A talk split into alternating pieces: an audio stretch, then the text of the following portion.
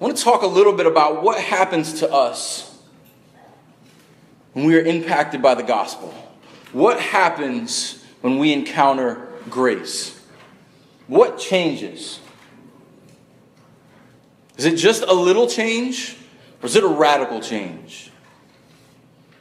And I think when you read scriptures, we realize that once we encounter the gospel, once we encounter the risen Christ and we receive grace, this favor of God that we don't deserve, everything changes. And especially our minds. What do I mean by that? Because before Christ, you follow the ways of the world, you use the world's wisdom. When you lose a job, you listen to worldly advice. You get mad. You try to scramble and fix things yourself, or you try to lash out at whoever you think is responsible. If you get cut off in traffic, it's perfectly acceptable to the world to flip somebody off and, and cut them off. Someone cuts in front of you in line. You might say something to them, or you might just mumble under your breath and wish them to have a horrible day after that. I mean, these are things that we do before we're redeemed, and after we're redeemed, we probably still do them more than we should. But when our minds are changed, we start to see people as made in the image of God. And we start to see things from an eternal perspective. And we start to put our lives into focus and realize that, wait a second, this is just a season. This is just a time. This won't last forever. And when we see Christ suffering, we see suffering in our own life is not that bad. And even taking it a step further, as, as Peter will, part of the Christian life to share in the sufferings of Christ. Before we get into our text, we want to be, I want to be honest with ourselves. The Bible tells us to think very differently than every other voice on the planet does. According to the world, and maybe uh, initially when you become a Christian, the Bible's kind of weird. Because you know, things like loving your enemies and turning the other cheek and being peaceable with everyone just doesn't sit right when I have anger and I need to be vindicated, right? But we want to be people not like the world, but like Christ. And so, what does that look like when suffering happens?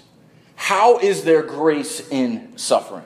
How can we be gracious? How can we be humble? How can we be like Christ in the midst of suffering. Hopefully, this passage this morning will be helpful in that. But I want to submit first and foremost to you the reason why we have a hard time showing grace in suffering is because we don't know how amazing grace is. Sounds good in a song, but you know that feeling we had about five minutes ago when we sang the build up in Man of Sorrows?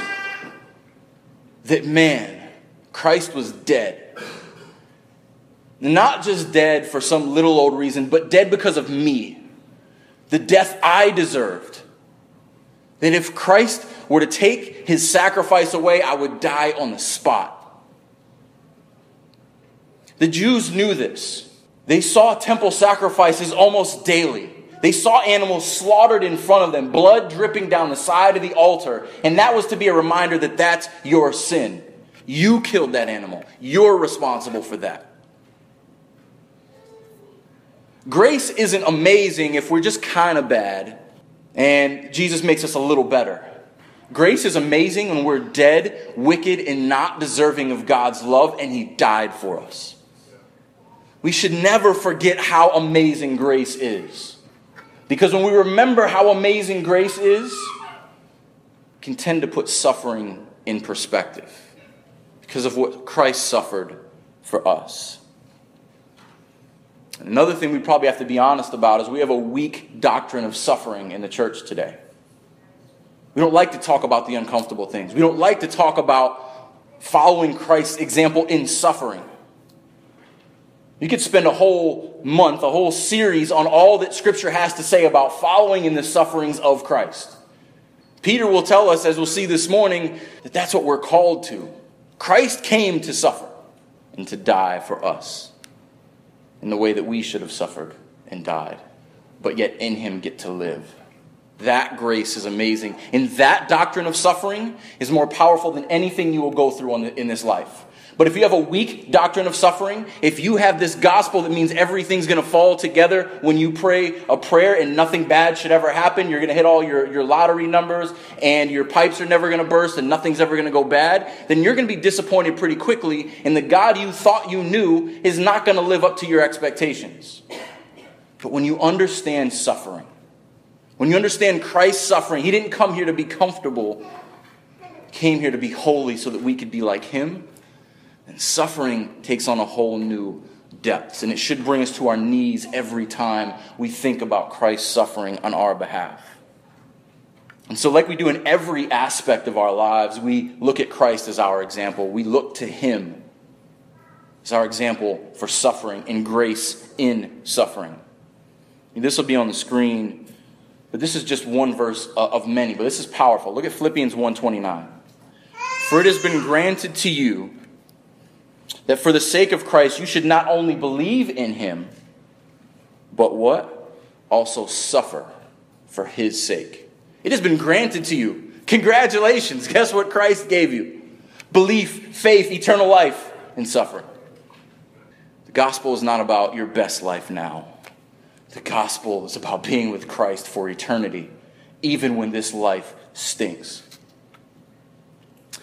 There's this Jewish guy who's a who's a kind of a social commentator, kind of a agnostic. Dennis Prager, I don't know if you ever listened to him, but he, he, has, he has a pretty pretty good grasp of Christianity. Doesn't know the Lord, but looks at it from a, a purely comparative view. And he says, you know what one of the big differences between Jews and, and Christians is? Suffering. He said, Christians embrace suffering because their Lord suffered for them. He said, Jews hate suffering. He said, Suffering stinks. We want nothing to do with suffering. And sadly, that guides the Jewish religion because they don't see Christ as the suffering Messiah in Isaiah 53 that we're going to see in a little bit. They don't have a hope after life because their, their lives are, are um, based more on the teachings of the Talmud than they are of the prophets looking forward to the Messiah. Suffering stinks. It does. That's how most of the world thinks. I want to try to avoid anything that's going to make me comfortable at all costs. But you know what's greater than avoiding anything that makes you uncomfortable? Is having a Lord who will never leave you and never forsake you when things are uncomfortable. Because we will face trials. And if we try to do them alone, if we try to avoid them, they will rear their ugly heads and will be buried. But standing on Christ, we can stand firm and we can show grace and we can be peaceful in the midst of suffering because Christ is our example. Peter's readers, they faced suffering that we don't really fully understand. They faced real persecution. Peter was writing to Jews of the dispersion, so Jews who were scattered all around all throughout Roman territories. And we know what Roman, the Romans did to the Christians, right? They mocked them, ridiculed them, embarrassed them in public, beat them, scourged them, threw them to the lions. So Peter's writing to those people. Peter's writing to people who are really suffering for the name of Christ. Because they were facing a decision that says deny Christ or be torn to shreds by lions. That's real suffering. And there are Christians around the world right now who are facing that kind of suffering. I'm going to say something that may shake a lot of you if you kind of live in a bubble a little bit. If you're bold for Christ, you will face persecution. You won't be torn to lions yet, but you will publicly be torn to shreds. You don't, you don't think so? Stand up and say, I believe the Bible. Stand up and say, I believe every Bible is God breathed and it is unchanging by no matter what the culture says. Stand up and say, All life is precious. Whether young or old, if you take any life that God formed, it's murder. And you're guilty of it. The world's going to love you then. Stand up and say, God created the male and female. A boy is a boy and a girl is a girl. Oh, he didn't. Can't say that, can you?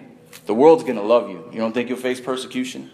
Stand up and say, I believe in the biblical definition of marriage between one man and one woman. And any sexual relationship outside of that is immorality. You're winning brownie points left and right. Stand up and say, There is eternal judgment for the sexually immoral, the liars, the thieves. It's going to go really well for you. Those, all, all, all those things are true, and you will face persecution for it. But you know what else is true? That I used to be like that. And if you turn to Christ and you repent of your sins, you no longer have to deal with suffering the way the world deals with suffering. You don't have to deal with pain and guilt and death the way the world does. Trust in Christ and be saved. That is also true. The world will not love you for that. And there are examples all across the globe of Western cultures just like us for putting people in jail, taking away their, their, their kids, shutting down private schools because they're just reading Scripture. So if you're not aware of that, you're going to be very surprised by suffering. And I don't want you to be surprised by suffering because it's coming. It will come. You can either endure it the way Christ did, or you can try on your own strength and be beaten up day after day after day. Before we get into our text, Peter, uh, I want you to turn to chapter 4. We're still in, in 1 Peter, and we'll look at this in a couple weeks. But Peter almost uh, gives his own explanation of our text.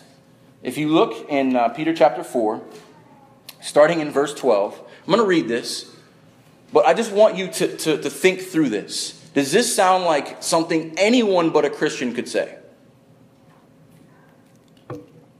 1 Peter chapter 4 verse 12. Beloved, do not be surprised at the fiery trial when it comes upon you to test you, as though something strange were just happening to you.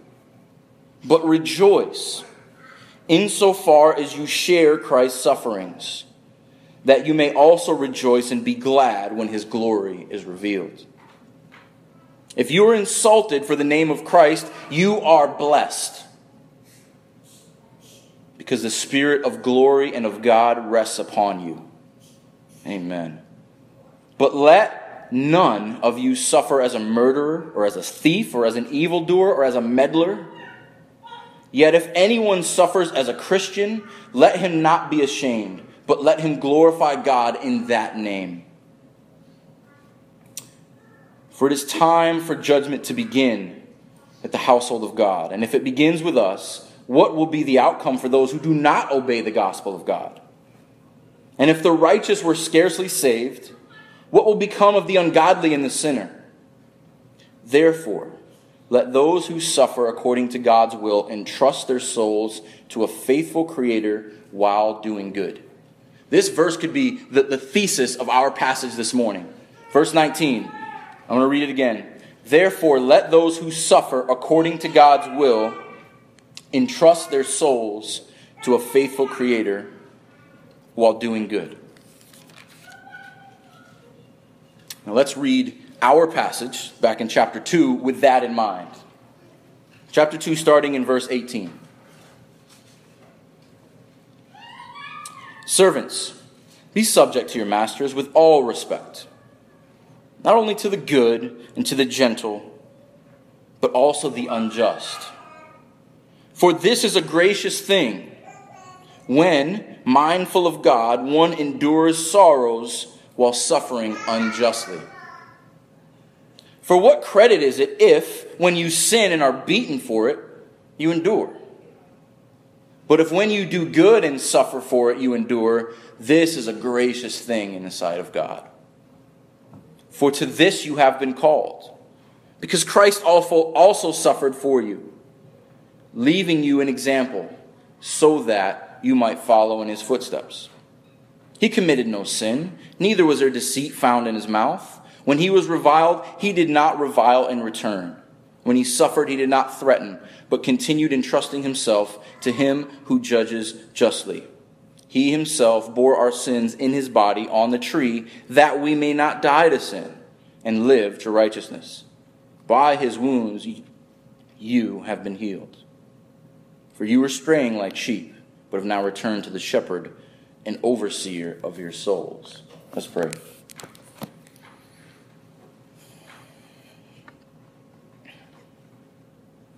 Lord, help these words encourage us and strengthen us to be bold, to stand firm in the gospel no matter what the world throws at us. Let us look more like Jesus. Let us think more like our Lord. Let us be guided by the Holy Spirit. And let us be people who suffer well, who endure well, and who look forward to our crown of glory that you have promised us when you return. And pray in Jesus' powerful name. Amen.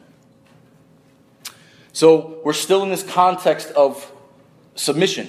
Last week, Justin talked about submitting to all authorities and in humility for the sake of the Lord, putting ourselves in a position to be subject. And so that continues. And it's going to continue next week when we talk about uh, men and women. But for this week, we're talking about servants. And so this, this word here, uh, servants, I think it, it's just helpful to understand their situation a little bit, even if you're, you're just curious. Uh, this isn't the word for, for slaves, so these weren't technically slaves. These were, were bond servants. Um, we don't have a class system. We don't have that kind of society, so we don't really understand this concept. But what a bond servant was, was they were, they were not technically free. They belonged to whoever they, they worked for, but they had a lot more privileges than slaves did. And they actually lived a lot better than the, the poor did. Because they had meals every day, they had a roof over their heads. Uh, and many times, if they belonged to someone who was, was good and kind, they would, would live fairly comfortable lives. Although most of their lives, if not all of their lives, would be spent serving whoever their master was. And so these bond servants are bonded to their master. And their treatment is all over the map. So we can't say that they, they were all treated good or they were all treated, treated poorly and it, different, it, it differentiated from culture to culture and from house to house. Uh, but it's interesting the way that the Romans speak about them. The Romans called bond servants things. It was another possession. The Greeks called them bodies. It's just a thing or a body that you're, you're just fulfilling a task, but you don't have inherent value. So Peter's speaking to them, and they know this. It's not a secret that they're not respected, that they're not loved. And he starts by saying something that's just crazy to us, crazy to the world around us, but be subject to your master with all respect. Well, we only respect the ones who treat us good, right? Not only to the good and gentle, but also to the unjust. This is a tough call. Because your entire life is one of service. And you could be under someone who's unjust. But he was telling them, as we know, that we work and serve unto the Lord. Not our bosses, not whoever controls us, not only if they deserve it, but we do it unto the Lord whether they deserve it or not, especially when they don't deserve it. Because our grace under that treatment is, is a bold witness to them. And that carries over directly into our lives. Every one of us has worked for people that we can't stand. Every one of us has worked with and for people who don't deserve to be shown grace. We are called to be gracious to them, whether they deserve it or not. Because, like he says, for this is a gracious thing. When, mindful of God, one endures sorrows while suffering unjustly. So, what does he mean by this is a, gracious thing? Because a lot of times we, we think about uh, grace as just something that's shown to us, which, which it is. Uh, but this, the way that this is, is written, this gracious thing is actually more of um, God being pleased with our actions. So by us showing grace to others, we receive this gracious affection from God. And we see that in, in verse 20 that says, This is a gracious thing in the sight of, of God. That we're not doing things to be pleased by people. We're not doing things for our bosses and our coworkers because they deserve it. Because God is pleased with us and will be pleased with us when we are gracious in these circumstances. So there are implications uh, for us and to us. So, in the way that we act gracious toward others, in the way that God shows his grace to us.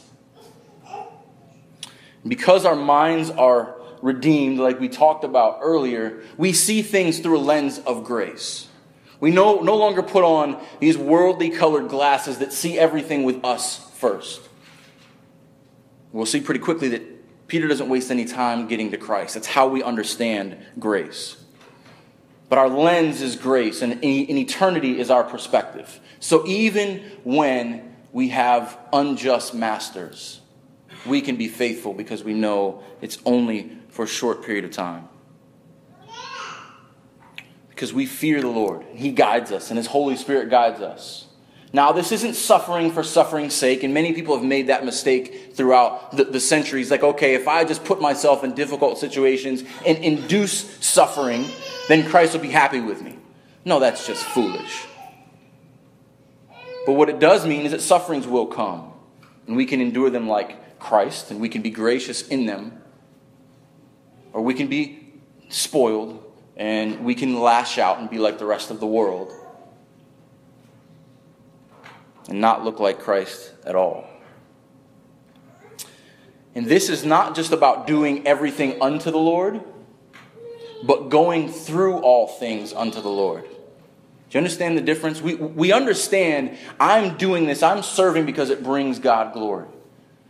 But do you endure suffering because it brings God glory? Do you go through the difficult times in life because God gets the glory even when you are ridiculed and mocked and suffer for his sake. And this is what's so powerful about the Christian testimony. Is that our response to injustice is refusing to think of ourselves. To remember the grace that we've been shown and shown that to others. There's this amazing testimony that I want to share with you guys. This is short, but it's powerful. Listen to this. And I thank God that He has given me the love to seek to convert and to adopt as my son the enemy who killed my dear boys. Imagine starting a story like that. These were the words of a Korean pastor, Yang Wan Sun. The year was 1948, and the place was a town of Suncheon near the 38th parallel. Anyone knows anything about history, you know where we stand in the 38th parallel. A band of communists had taken control of the town for a brief period and had executed Pastor Sun's two older boys, Matthew and John. They died as martyrs, calling on their persecutors to have faith in Jesus. Wow. When the communists were driven out, Chai Sun, a young man in the village, was identified as the one who had fired the murderous shots. His execution was ordered. Pastor Sun requested that the charges be dropped and that Chai Sun be released into his custody for adoption. Rachel, the 13 year old sister of the murdered boys, his daughter, testified to support her father's incredible request. Only then did the court agree to release Chai's son. He became the son of the pastor, and soon after, a believer in the grace of Jesus Christ. Wow.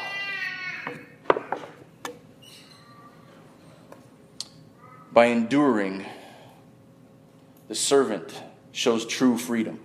Because regardless of what happens around them, you can't take the freedom we have in Christ. You can kill my children, but I am still free in Christ. And I've been shown more grace than I can ever show you. So I'm going to prove it to you. And the story stops there, but I'm sure many, many people came to Christ after that, after seeing that witness. Let's continue in verse 20. For what, cre- for what credit is it if, when you sin and are beaten for it, you endure? Good teachers ask good questions. What credit, what favor is it if you sin and you get what you deserve? Don't, don't pat yourself on the back for enduring suffering that you deserved in the first place.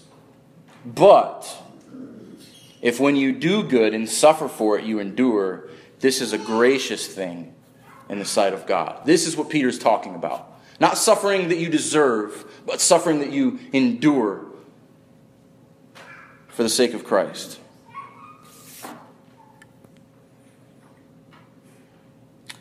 It's amazing to look at the growth of Peter here, right?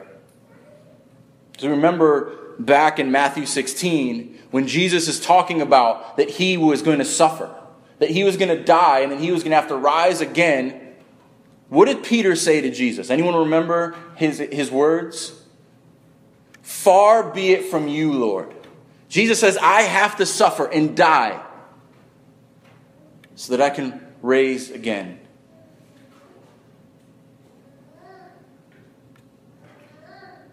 And Peter says, Far be it from you, Lord. What did Jesus say? Get behind me, Satan. The same man who was very Jewish in his pursuit, no, Lord, you should never suffer. You should never do anything that's going to make you uncomfortable.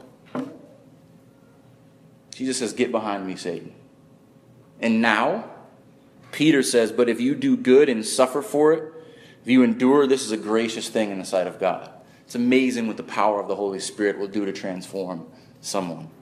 And Peter is a sterling example of that. Verse 21 For to this you have been called. We weren't called to all sunshine and rainbows. Thankfully, there's a lot of sunshine in the Christian life. There's a lot more joy than there is suffering. But we're called to share in the sufferings of Christ so that we can share in his glory. I told you we're going to look at what Scripture says about this. And turn to me, uh, with me, to Romans 8.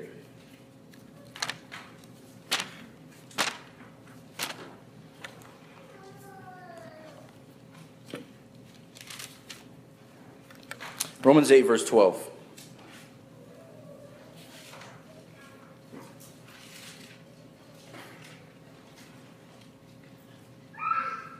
Wait, so I think I heard no more pages flipping. All right, Romans 8, verse 12. So then, brothers, we are debtors, not to the flesh, to live according to the flesh. For if you live according to the flesh, you will die. But if by the Spirit you put to death the deeds of the body, you will live. For all who are led by the Spirit of God are sons of God.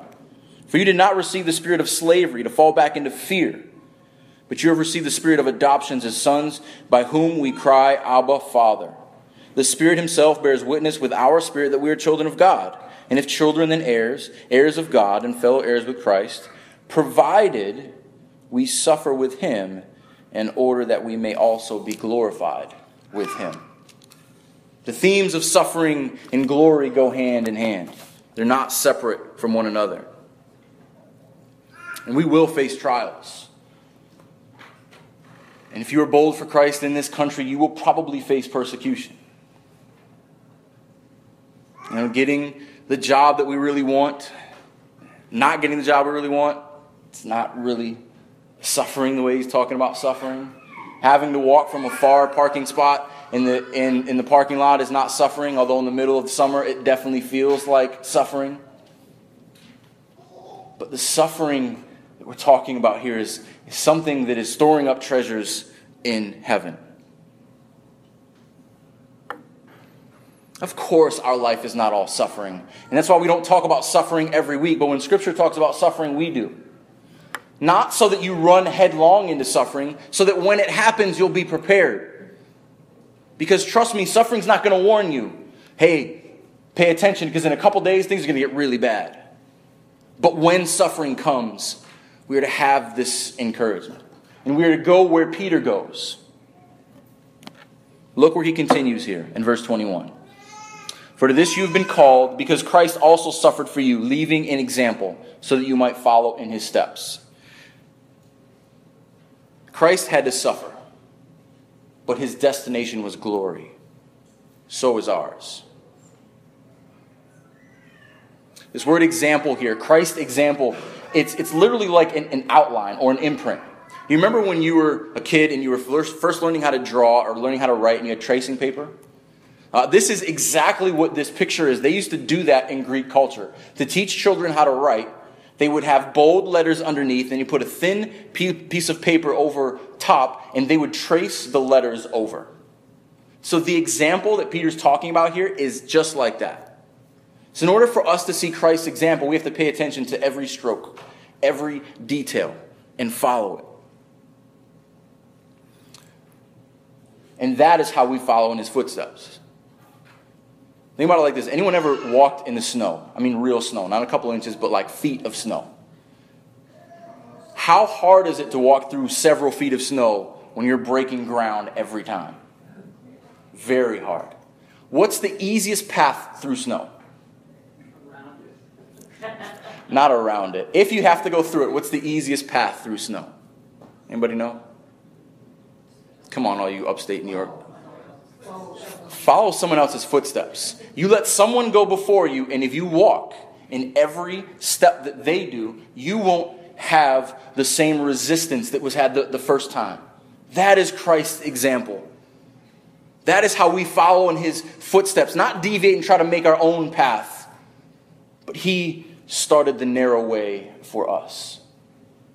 And that is how, if you're going up to the top of a mountain and you're following a guide and it's treacherous, you better step exactly where they step. Because that narrow way will keep us following Christ. But if you veer off the path, if you step outside of the one you're supposed to be following, there is certain death on either side. And we have the perfect example. We have these big footprints in the snow that we can walk in. And Christ has done it for us, ahead of us but we must follow him. And part of that example may include suffering. But I want you to get this, and this is really important, because this is another mistake that the church has made throughout the years. We can never follow Christ in the, de- in the degree of his suffering. We will never be mocked to the extent that he was. We will never be scourged with whips until our arteries are showing. We will never be dragged through town square. We will probably never be thrown up on a cross. We will never endure the wrath of God for our sins and thank the Lord for that. So let's not mistake this for having to suffer the way Christ suffered. But we can suffer in the manner that Christ suffered. We can suffer humbly, trusting in the Lord, submitting to the will of the Father, even in his own death. There's a transition here in our text. For to this you have been called, because Christ also suffered for you, leaving an example so that you might follow in his steps. So it moves from the second to the third person. Talking about you, the audience, now we're talking about Christ. He committed no sin. Now, what you won't get in the English, verse 22, 23, and 24, all start with the same Greek word. It's a relative pronoun. It all starts with who. So, from what we, what we think, this might be an early song or it might be an early creedal statement. So, in the Greek, it reads like this in verse 22 Who committed no sin? Verse 23, who was reviled and did not revile in, in, return? Verse 24, who himself bore our sins in his body? There's this, this great rhythm and this way of, of helping us remember what Christ has done. verse 22 is quoting Isaiah 53 9, and, um, which says in our, in our text, verse 22, he committed no sin, neither was there deceit found in his mouth. I want to walk through very quickly Isaiah chapter 53. Now, we should know this as the, the, the, bedrock of all messianic prophecies. Turn with me to Isaiah 53. And this the, the, the picture of only what Christ fulfilled. Not there's no other example in history. No one even came close to this. I want us to look at a couple verses. I'm going to read over verses uh, I, I got to get in the right passage. Verses 3 through, through 9 quickly. I just want you to see the things that are in our text. Because Peter, like any good teacher, any good apologist, any good expositor, so anyone who defends the faith, anyone who, who uh, helps translate Scripture, they're always going to look to Scripture for proof. Isaiah 53, verse 3. He was despised and rejected by men, man of sorrows, we sang this earlier, and acquainted with grief. And as one whom men hid their faces, and he was despised, we esteemed him not. Sound like suffering? Surely he has borne our grief and carried our sorrows, more suffering. Yet we esteemed him stricken, smitten by God, and afflicted. He was pierced for our transgressions, he was crushed for our iniquities. Upon him was the chastisement that brought, that brought us peace, and by his wounds we are healed. That's the end of verse 24 here in our passage. And all we like sheep have gone astray. We have turned everyone to his own way. That's verse 25 in our passage, that we were sheep astray. And the Lord has laid on him the iniquity of us all. He was oppressed and he was afflicted, yet he opened not his mouth. Verse 22. Like a lamb, he was led to the slaughter, and like a sheep that before its shears is silent, so he opened not his mouth. Again, by oppression and judgment he was taken away. And as for his generation, who considered that he was cut off from the land of the living, stricken for the transgressions of my people. And they made his grave with the wicked and with the rich man in his death, although he had done no violence and there was no deceit in his mouth. Verse 22. Peter is jumping in and out of Isaiah 53 here. He knows it very well. And all of the apostles quote this quite often.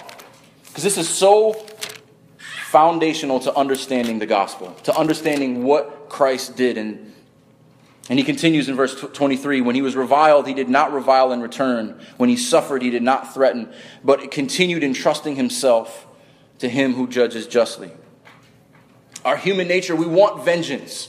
We want my vindication. I need to be vindicated for me. But Christ wasn't, un, wasn't concerned with unjust judgments. If you think if there's any unjust judgment in all of history, it was Christ. His own people were calling for him to be crucified. How unjust is that? Pilate sent him for a death that he didn't deserve. How unjust was that? But Christ endured and trusted in his Father. And Peter was an eyewitness to this. Peter is speaking as someone who saw the beatings, who saw the crucifixion, crucifixion, and saw the risen Christ, and saw that he trusted the Father through the entire ordeal. And Peter would one day be crucified himself. So unworthy, Peter thought himself to suffer in the same way that Christ was. He was crucified upside down think it's uncomfortable to be crucified, the worst death ever? Peter chose to do it upside down because he didn't even want to be compared to Christ in that manner.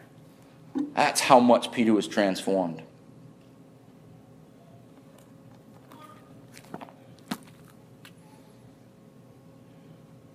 Who, verse 24, who himself bore our sins in his body on the tree, that we might die to sin and live to righteousness. By his wounds you have been healed. Remember, the Jews understood the sacrificial system, propitiation. See that word in your outline? It's a big word that, but it's the only word that really sums this up. It is someone who pays the penalty for someone else that they can't pay themselves. And so no longer were, were bulls and goats expected to pay the price for sin, but it was Christ who did it. Our substitutionary atonement so that, this is beautiful, that we might die to sin and live to righteousness. This, this term, die to sin, uh, in, in the Greek, is, is breaking all connection, is completely separating yourself from it, is having nothing to do with it anymore. It's, it's like sin is pumped into our IV and it's going through our bloodstream. And the only way to totally cleanse the body is to kill it and raise it from the dead. That is this die to sin so that we can live to righteousness. His wounds, the irony here that wounds led to healing. But that's how our body works, right? God has made our bodies that when is injured, when there's wounds, it, it, it, it heals. And so there's these, these great pictures in Scripture of us receiving healing that we don't deserve. Not through our wounds that we should have, but through Christ's wounds. For all you were straying like sheep.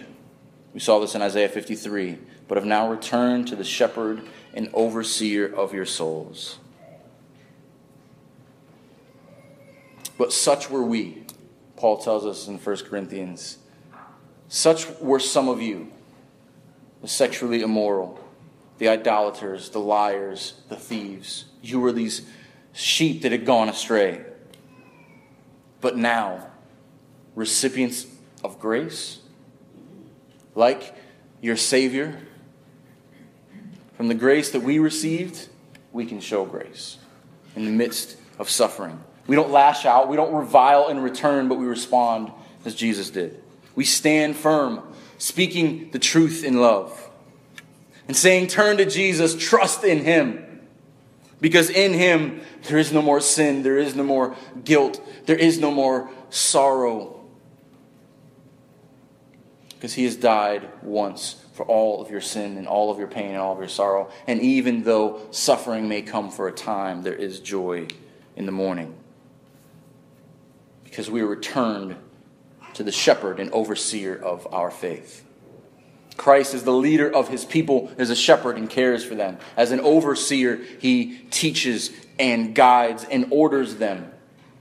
These, coincidentally, are the same two terms that are applied to the elders in the New Testament the shepherd and the overseer, that of care and that of oversight. As we look at care in the church, as Justin and I talk through what it looks like to care for a body. These things are ever present to shepherd, to lay down our very lives for the sake of those God has entrusted to us, for oversight, to organize and lead well. We follow in Christ's example in that too. Because our shepherd sought us in our sin and endured suffering for us so that he could care for us and guide us and keep us safe until he returns again.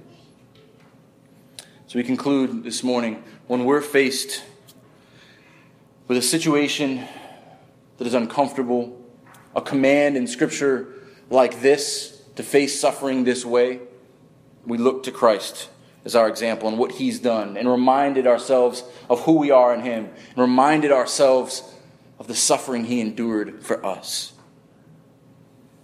And we can show grace because of the grace that's been shown to us. And remember, it's not grace if it's deserved, it's grace because it's not deserved. And we can be people of grace because we are people of grace. The grace of God shown to us that brought us wandering sheep back to life, that brought us into the fold of God. So whether you're a bondservant or poor or lowly or downcast, you receive the grace of God through Jesus Christ. You are royal priests. You are sons. You are daughters. You are heirs. And though suffering may come for a time, there is joy in the morning. And the glory that lasts forever in Christ, because He showed us grace. He sacrificed Himself for us. Let's pray.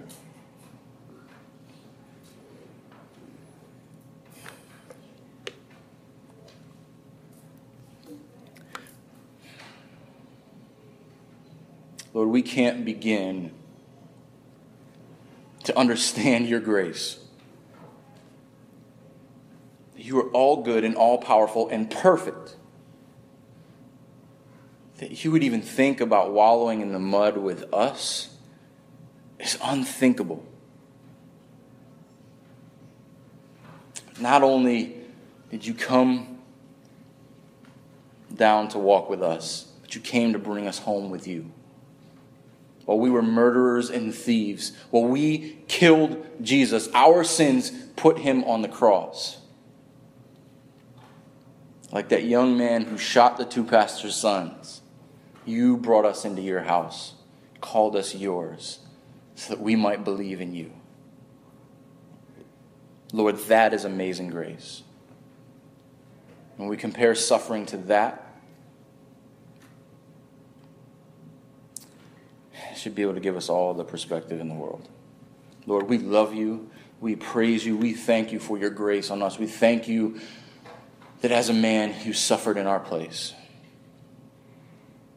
Please give us boldness, give us peace, give us strength, so when suffering and trials do come, that we would be found obedient, that we would be faithful servants in your household, and help us to look to our hope that is unshakable, unchanging in you, kept in heaven for us, because you said so. Lord, we love you and we praise you. In Jesus' name we pray. Amen.